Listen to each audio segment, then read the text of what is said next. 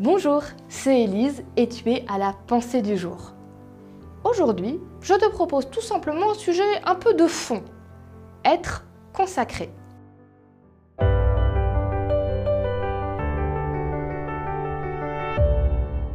La pensée du jour se trouve dans Deutéronome 23, 15. Le Seigneur votre Dieu se promène dans votre camp pour vous protéger et vous donner la victoire sur vos ennemis. C'est pourquoi votre camp doit être un lieu consacré. Je ne sais pas si euh, tu as grandi dans un milieu chrétien, si petit tu avais l'habitude d'aller à l'église ou pas. En tout cas, moi c'était mon cas et je peux te dire, il y a une phrase que j'ai entendue souvent. Ne cours pas ici, ce lieu est consacré. Ne parle pas trop fort, ce lieu est consacré. Moi, c'est fou, maintenant que j'ai grandi, les gens, ils osent plus me dire ça, maintenant que je suis pasteur.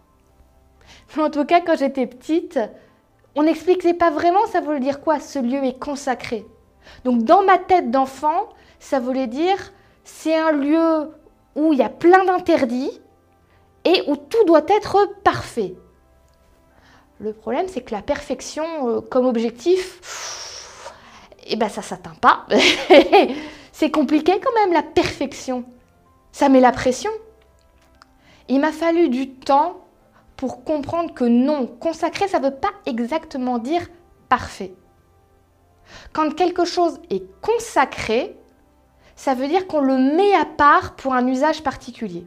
Hmm, par exemple, si un jour j'ai la chance d'avoir une très grande maison, j'espère, et que dans cette maison je choisis une pièce pour la consacrer au sport, je pense que tu te doutes de quel genre d'objet tu trouveras dans cette salle. En tout cas, c'est pas là que je vais aller mettre mes affaires de tricot ou les jouets du chat. Je vais mettre tout ce qui va avec le sport. C'est consacré à cet usage.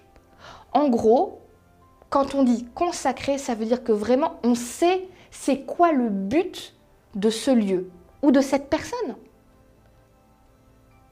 Dans la maison, le but de la pièce, c'est la pratique du sport. Dans la pensée du jour, on te dit, il y a un camp qui est consacré. Ça veut dire, on sait quel est le but de l'existence de ce camp. Et un peu plus haut, on nous dit que Dieu passe dans le camp pour le défendre et le protéger. Ben, il est là le but de ce camp, d'être un lieu d'accueil pour Dieu.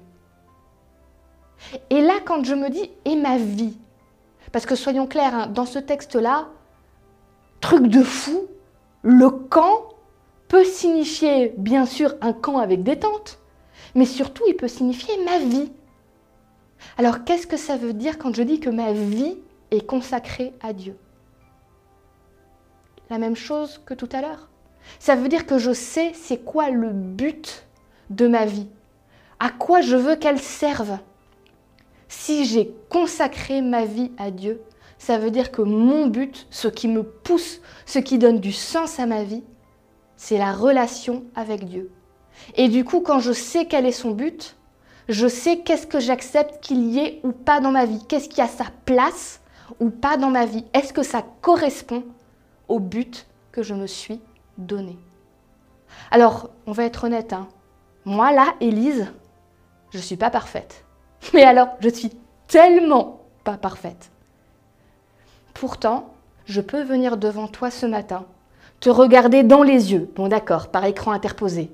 Je ne sais pas exactement là-dedans où sont tes yeux, mais imagine, je te regarde dans les yeux et je te dis, moi Elise, j'en suis persuadée, j'ai consacré ma vie à Dieu parce que je sais qu'il est le but de ma vie et je veux faire en sorte que ce qu'il y a dans mon existence, qu'il a rempli, soit en accord avec ce but. Et toi? À quoi est-ce que tu veux consacrer ta vie?